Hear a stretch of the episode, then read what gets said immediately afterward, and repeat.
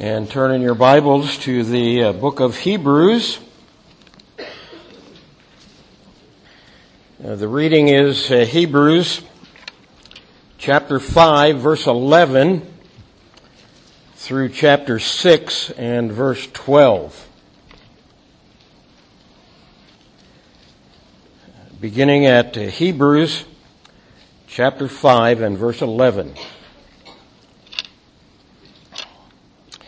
Hear God's Word. About this we have much to say, and it is hard to explain, since you have become dull of hearing. For though by this time you ought to be teachers, you need someone to teach you again the basic principles of the oracles of God. You need milk, not solid food. For everyone who lives on milk is unskilled in the word of righteousness, since he is a child. But solid food is for the mature, for those who have their powers of discernment trained by constant practice to distinguish good from evil. Therefore, let us leave the elementary doctrine of Christ and go on to maturity not laying again a foundation of repentance from dead works and faith of faith toward God and instruction about washings, the laying on of hands, the resurrection of the dead, and eternal judgment. And this we will do if God permits. For it is impossible in the case of those who have once been enlightened who have tasted the heavenly gift and have shared in the Holy Spirit and have tasted the goodness of the Word of God and the powers of the age to come and then have fallen away to restore them again to repentance since they are crucifying once again the Son of God to their own harm and holding him up to contempt. For the land has drunk the rain that often falls on it and produces a crop useful for those, uh, uh, to those for whose sake it is cultivated, receives a blessing from God. But if it bears thorns and thistles, it is worthless and near to being cursed, and its end is to be burned. Though we speak in this way, yet in your case, beloved, we feel sure of better things, things that belong to salvation. For God is not unjust so as to overlook your work and the love that you have shown for His name in serving the saints, as you still do. And we desire each one of you to show the same earnestness to have the full assurance of hope until the end, so that you may not be sluggish, but imitators of those who through faith and patience inherit the promises. Let's pray together. Lord, thanks for uh, your word. And thank you that we have an opportunity to look into it. And thank you for Jesus Christ. And thank you that He is our great high priest. And uh, as the one who has reconciled us to you, having offered Himself as a sacrifice for our sins, we thank you that we are members of your family. And we thank you that as our great high priest, he intercedes for us, he prays for us. And so we ask, Lord, as we uh, look at this particular text this evening, uh, that you would uh, be pleased to open our eyes and open our ears and open our hearts and grant us your grace that we might understand our Lord Jesus and especially our Lord Jesus as our great high priest, as the one who is the resource for living changed lives before you. Bless us to this end, we ask in the name of Jesus the Lord. Amen.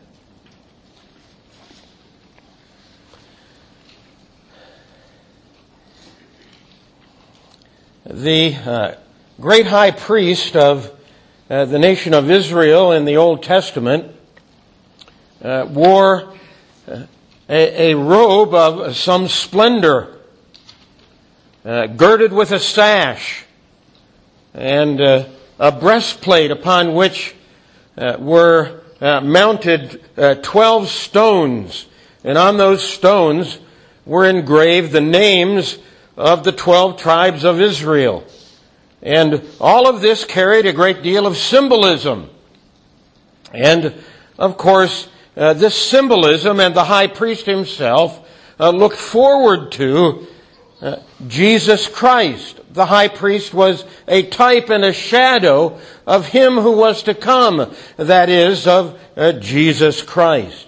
And there are uh, those in uh, various churches and denominations in uh, the world today in the contemporary uh, church scene uh, where the, the pastors and uh, some of them are called priests uh, wear various kinds of robes.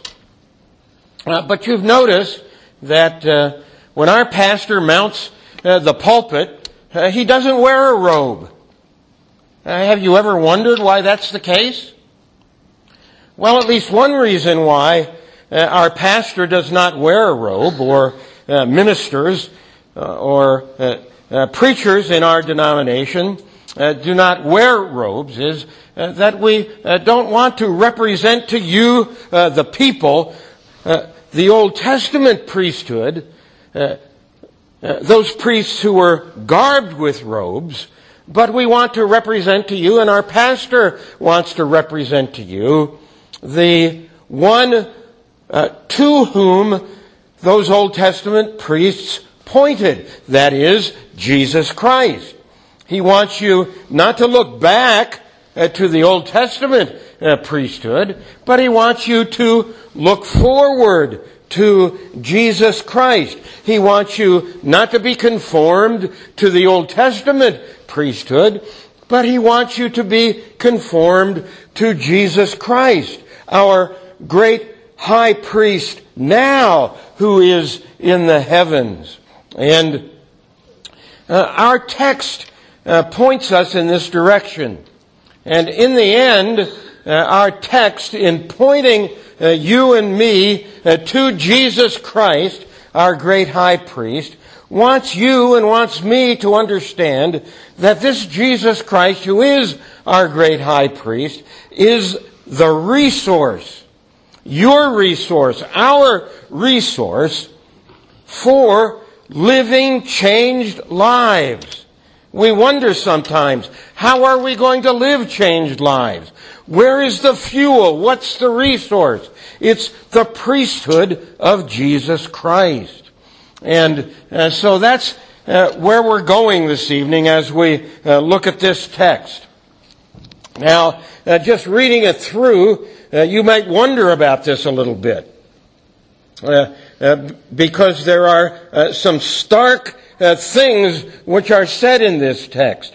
But note first of all that the context in which we find the text which I read is the priesthood of Christ. Look, for example, at verse 11 in chapter 5.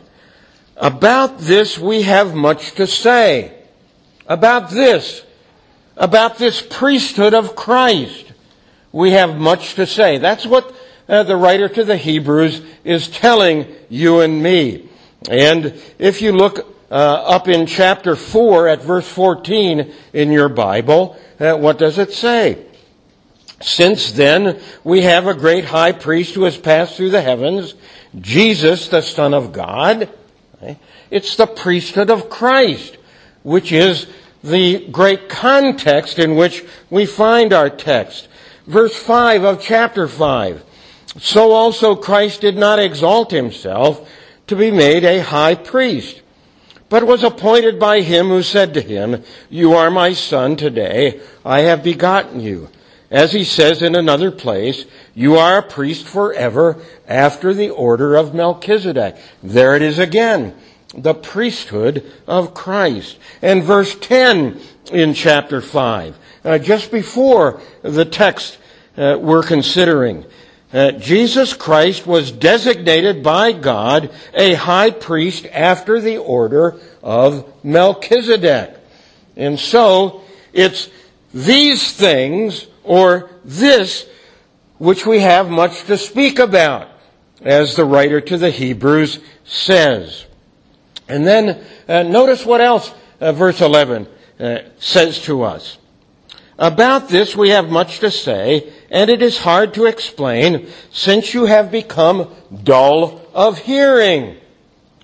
Now, uh, sad to say, but nevertheless, uh, the writer to the Hebrews is saying uh, the things about the priesthood of Christ might be difficult to understand, but they're not difficult to understand in and of themselves. The difficulty has come because you and I are dull of hearing. At uh, West Point, the uh, upperclassmen used to say uh, to the plebes when they did something stupid, which was often the case, been there, done that, they would say, You dullard. Uh, that would be the expression. You're dull of hearing. And that's the idea. And the same uh, kind of expression occurs at the end of our passage, verse 12 in chapter 6.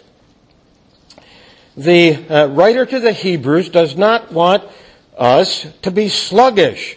So he's telling us these things so that you may not be sluggish or dull, but imitators of those through faith, who through faith and patience inherit the promises.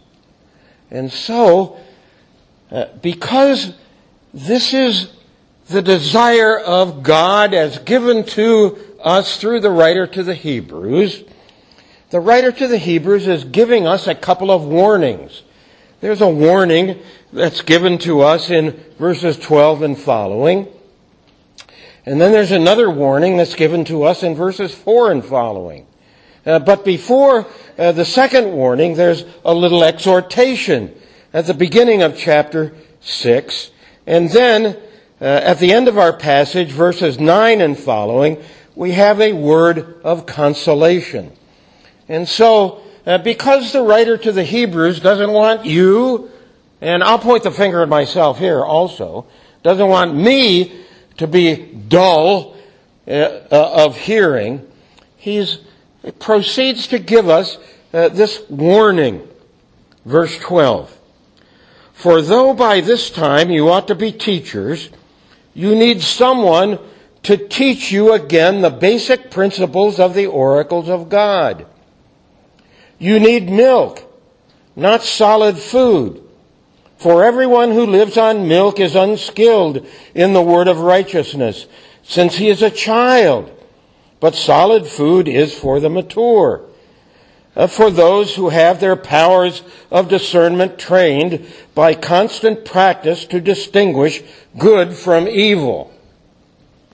Now, uh, b- before you go thinking uh, too highly about yourself as uh, uh, being mature rather than being more on the childish end of the spectrum, uh, uh, let me give you a word of warning that goes along with what we're saying here.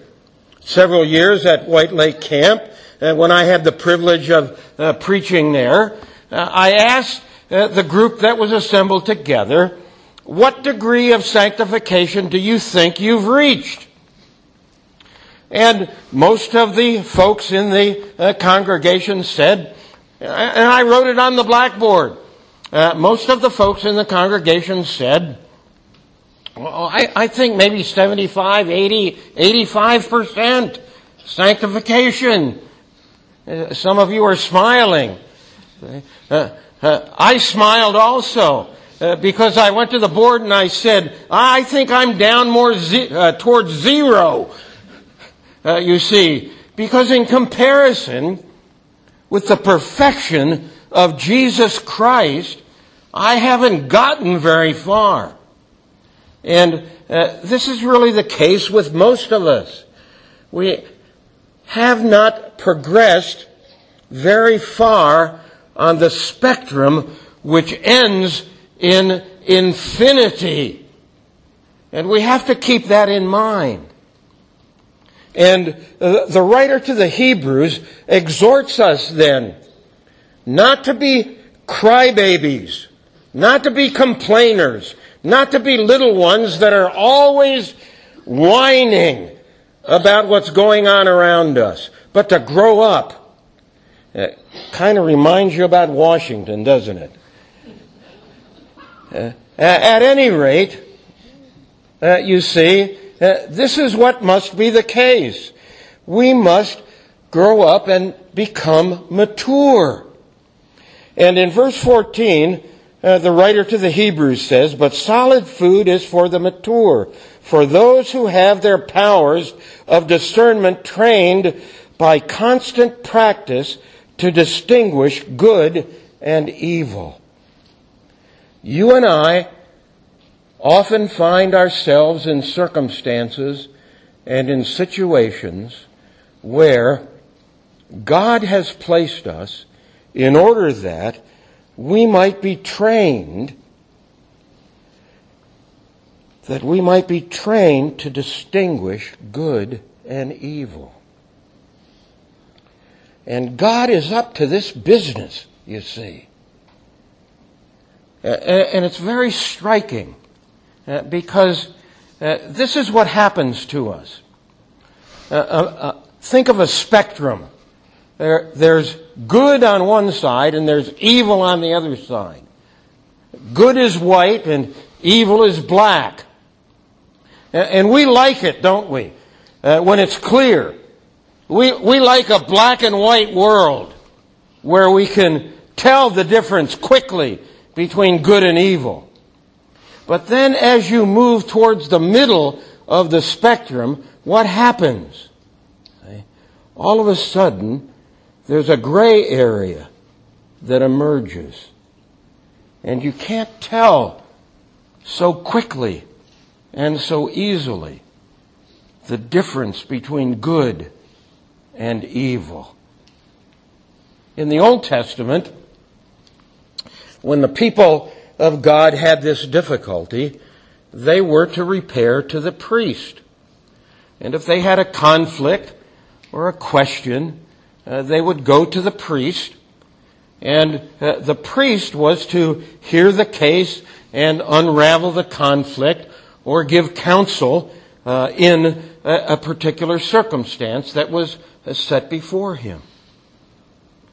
In your case and in my case, your priest is Jesus Christ. And when you have a question with regard to good and evil, and uh, Jesus Christ is putting you in a situation so that you can practice discerning good and evil. You have to repair to Him and look to Him in His Word to understand good and evil. And this, in part, is what it means to grow up, to become mature.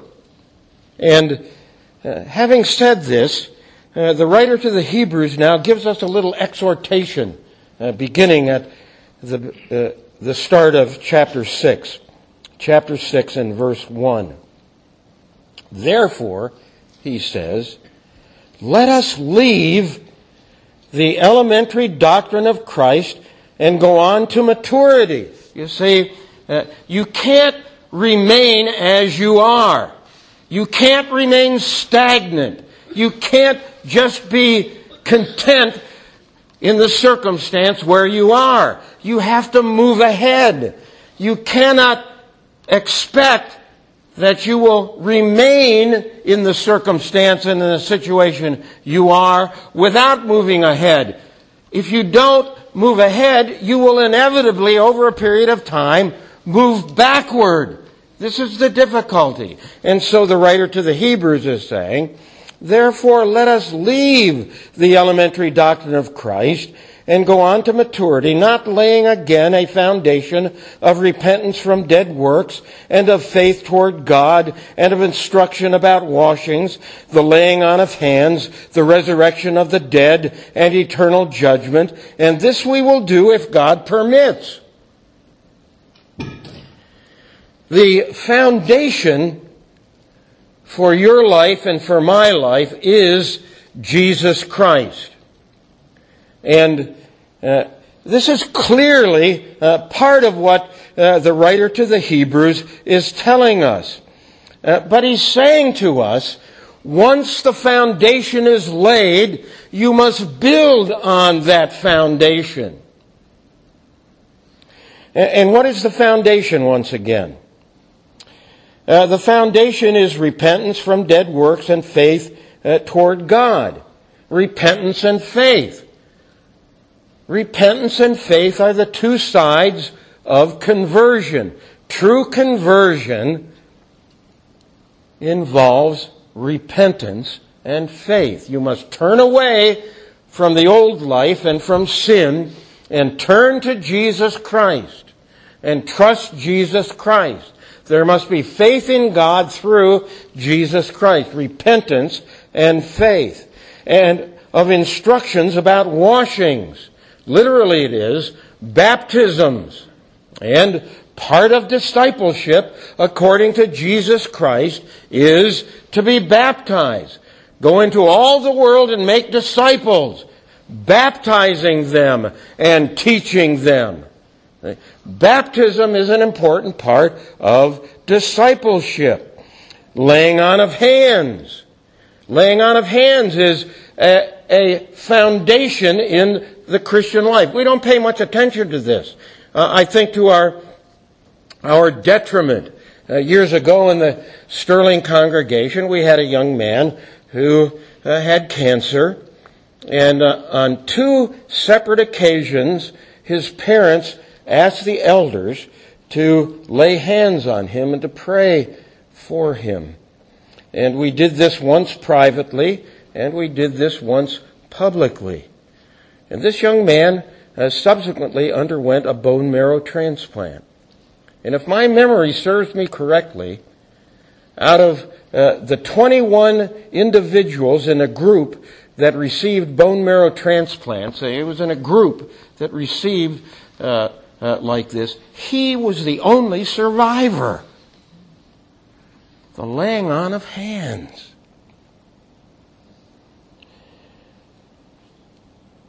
the resurrection of the dead, and eternal judgment.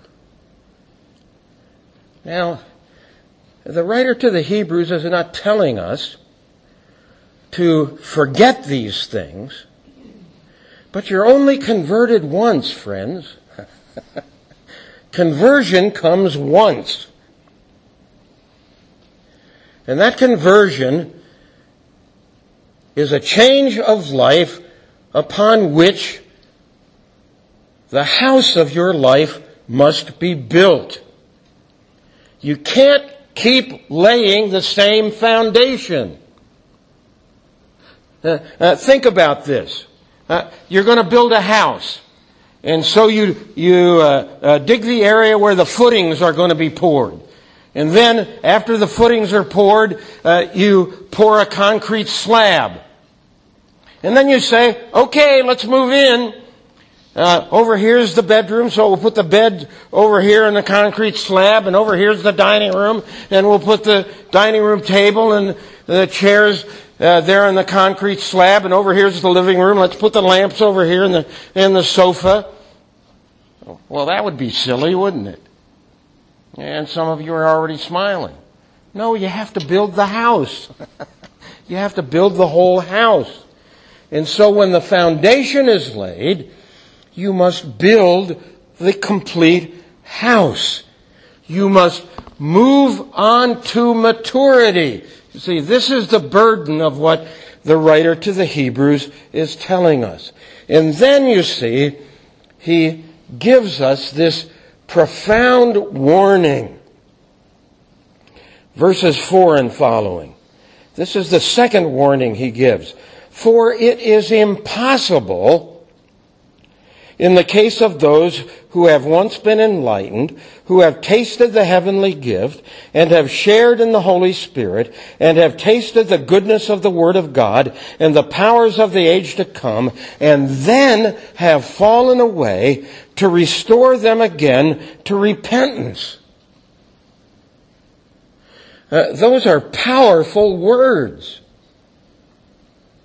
And, and we wonder about them. And the, and the commentaries uh, uh, have several different perspectives on uh, this piece of the text.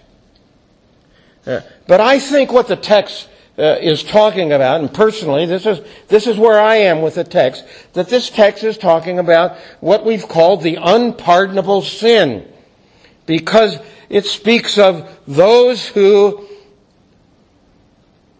fall away and it's impossible for them to be renewed to repentance. They're like Esau, who sought repentance with tears and could not find it. And the stark thing is that these are people who have experienced great things. Verse 4 again. For it is impossible in the case of those who have once been enlightened, who have been enlightened by the Spirit of God, and have thereby tasted of heaven and the heavenly gift. And they've shared in the things of the Holy Spirit and they've sat in the congregation and tasted the goodness of the Word of God and the, of the powers of the age to come. Imagine this. Uh, uh, they're like uh, the person in the parable in Matthew 13 that Jesus speaks of who receives the Word of God with joy. But then when the troubles come and the pressure comes, they fall away. And uh, there's a definite kind of falling away uh, you should understand is taking place here. Uh, Jesus uh, speaks about it uh, in Matthew 12 when he says that uh, you can commit all manner of sin. And you can commit all manner of sin against the Son. But if you blaspheme the Holy Spirit, and you say that the work of the Holy Spirit is the work of the devil, you're done. Jesus says there's no forgiveness. And I think in the end, this is what the writer to the Hebrews is getting at. This is the person who's come into the congregation and received the Word of God and looks as though they've been converted externally because they've enjoyed some of the fruit of what takes place in the congregation. But then they walk away and they say of the Holy Spirit at work in the bosom of the congregation of the Church of Jesus Christ. It's a work of the devil. And they leave blaspheming the Holy Spirit. Now let's be clear about something else here. There are those who walk away from the congregation, but not under such circumstances. And we need to pray for such people that they will be restored. A, dear family in uh, the Sterling congregation in Kansas, now deceased. The mother in the family prayed for years for one of her daughters who, before her death, returned to the faith. Praise God that this is the case. And so you may ask, why does the writer to the Hebrews bring up this warning at this place? Because he wants to put an exclamation point on the idea of falling away. That in the end it can. It doesn't always, but it can have devastating consequences. And we need to understand that this is the case. And not fall back, but press forward and follow Jesus Christ with all of our hearts. And then thankfully, the writer to the Hebrews brings this word of consolation. Verse 9 in chapter 6. Though we speak in this way, yet in your case, beloved, we feel sure of better things, things that belong to salvation. And I would say the same thing to you. Though through this text I've speak, spoken about these things, yet in your case, I feel sure of better things. Things that belong to salvation things that belong to those who are genuinely saved, who have been born again,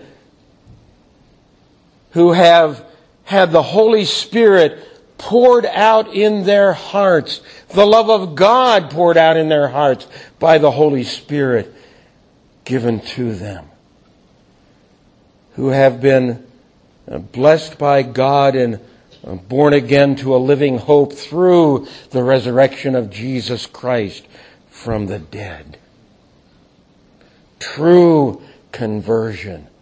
And what does true conversion amount to? It really amounts to a change of life. It amounts to God's love being on display in your life and in my life. Look at verse uh, 10 for God is not unjust so as to overlook your work and love that you have shown for, the, for His name in serving the saints as you still do. God will not overlook your work and the love you have shown. Say, what a beautiful thing this is. Uh, love being shown by the people of God. Uh, in our study of 1 Corinthians in Sabbath school, uh, one of the things that we've learned is that the best way, the best evidence of the presence of the Holy Spirit in the life of a believer is love. Love as it is described and as it is defined in Scripture. This is the best evidence of the presence of the Holy Spirit. And this is what the writer to the Hebrews is, is, saying about these people, that they've shown this love in serving the saints. And what else does this true conversion and this salvation, uh, how is it shown? Uh, verse 11, and we desire each one of you to show the same earnestness to have the full assurance of hope until the end. That you pursue Jesus Christ, and if you lack assurance of hope, that you seek the Lord and you seek God to have that hope confirmed in your heart so that that hope is full and you persevere in that hope until the end. Isn't this what Jesus Christ tells you and me?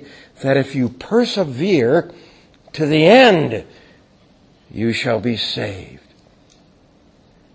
This is the posture you and I must take. And so, the writer to the Hebrews goes back to the idea of the priesthood of Christ. He is saying to you, don't be a babe. Grow up. Build on the foundation of Jesus Christ in your life. Remember, falling away can have profound consequences. And if, as I think is the case, you are truly converted, you will press on in the hope that you have in Jesus Christ to the very end. And the result will be that you may not be sluggish. Verse 12. But imitators of those who through faith and patience inherit the promises. In other words, you will look at Jesus Christ and the fact that he is your great high priest, and you will cling to him and you will recognize that he is the source of strength you need and your resource to live a changed life. This is what will take place. Look again at a couple of other uh, verses here. Verses 19 and 20 in chapter 6. We have this as a sure and steadfast anchor of the soul, a hope that enters into the inner place, behind the curtain, where Jesus has gone, as a forerunner on our behalf having become a high priest after the order of Melchizedek. Jesus Christ, the anchor of your soul. And you cast your anchor into heaven where it's fixed to the robe of His garment and anchors your soul to Him in heaven. He is your resource for a changed life. And then, verse 16 at the end of chapter 4, let us then with confidence draw near to the throne of grace that we may receive mercy and find grace to help in time of need. Jesus Christ your resource for living a changed life. And He is your help in time of need. And you may freely call upon Him. This is the burden of the text. And this is the burden of God for you to look to Jesus Christ as your resource for living a changed life. Let's pray together. Father, good you are in every respect, and we thank you and praise you that this is the case. We pray that you'll work your word into our hearts and into our lives, that we might uh, be individuals who more firmly look to your Son, Jesus Christ, our great high priest, as the one who embraces us and carries us forward in the life you have for us. Bless us to this end, we ask. In the good name of Jesus Christ the Lord, we pray. Amen.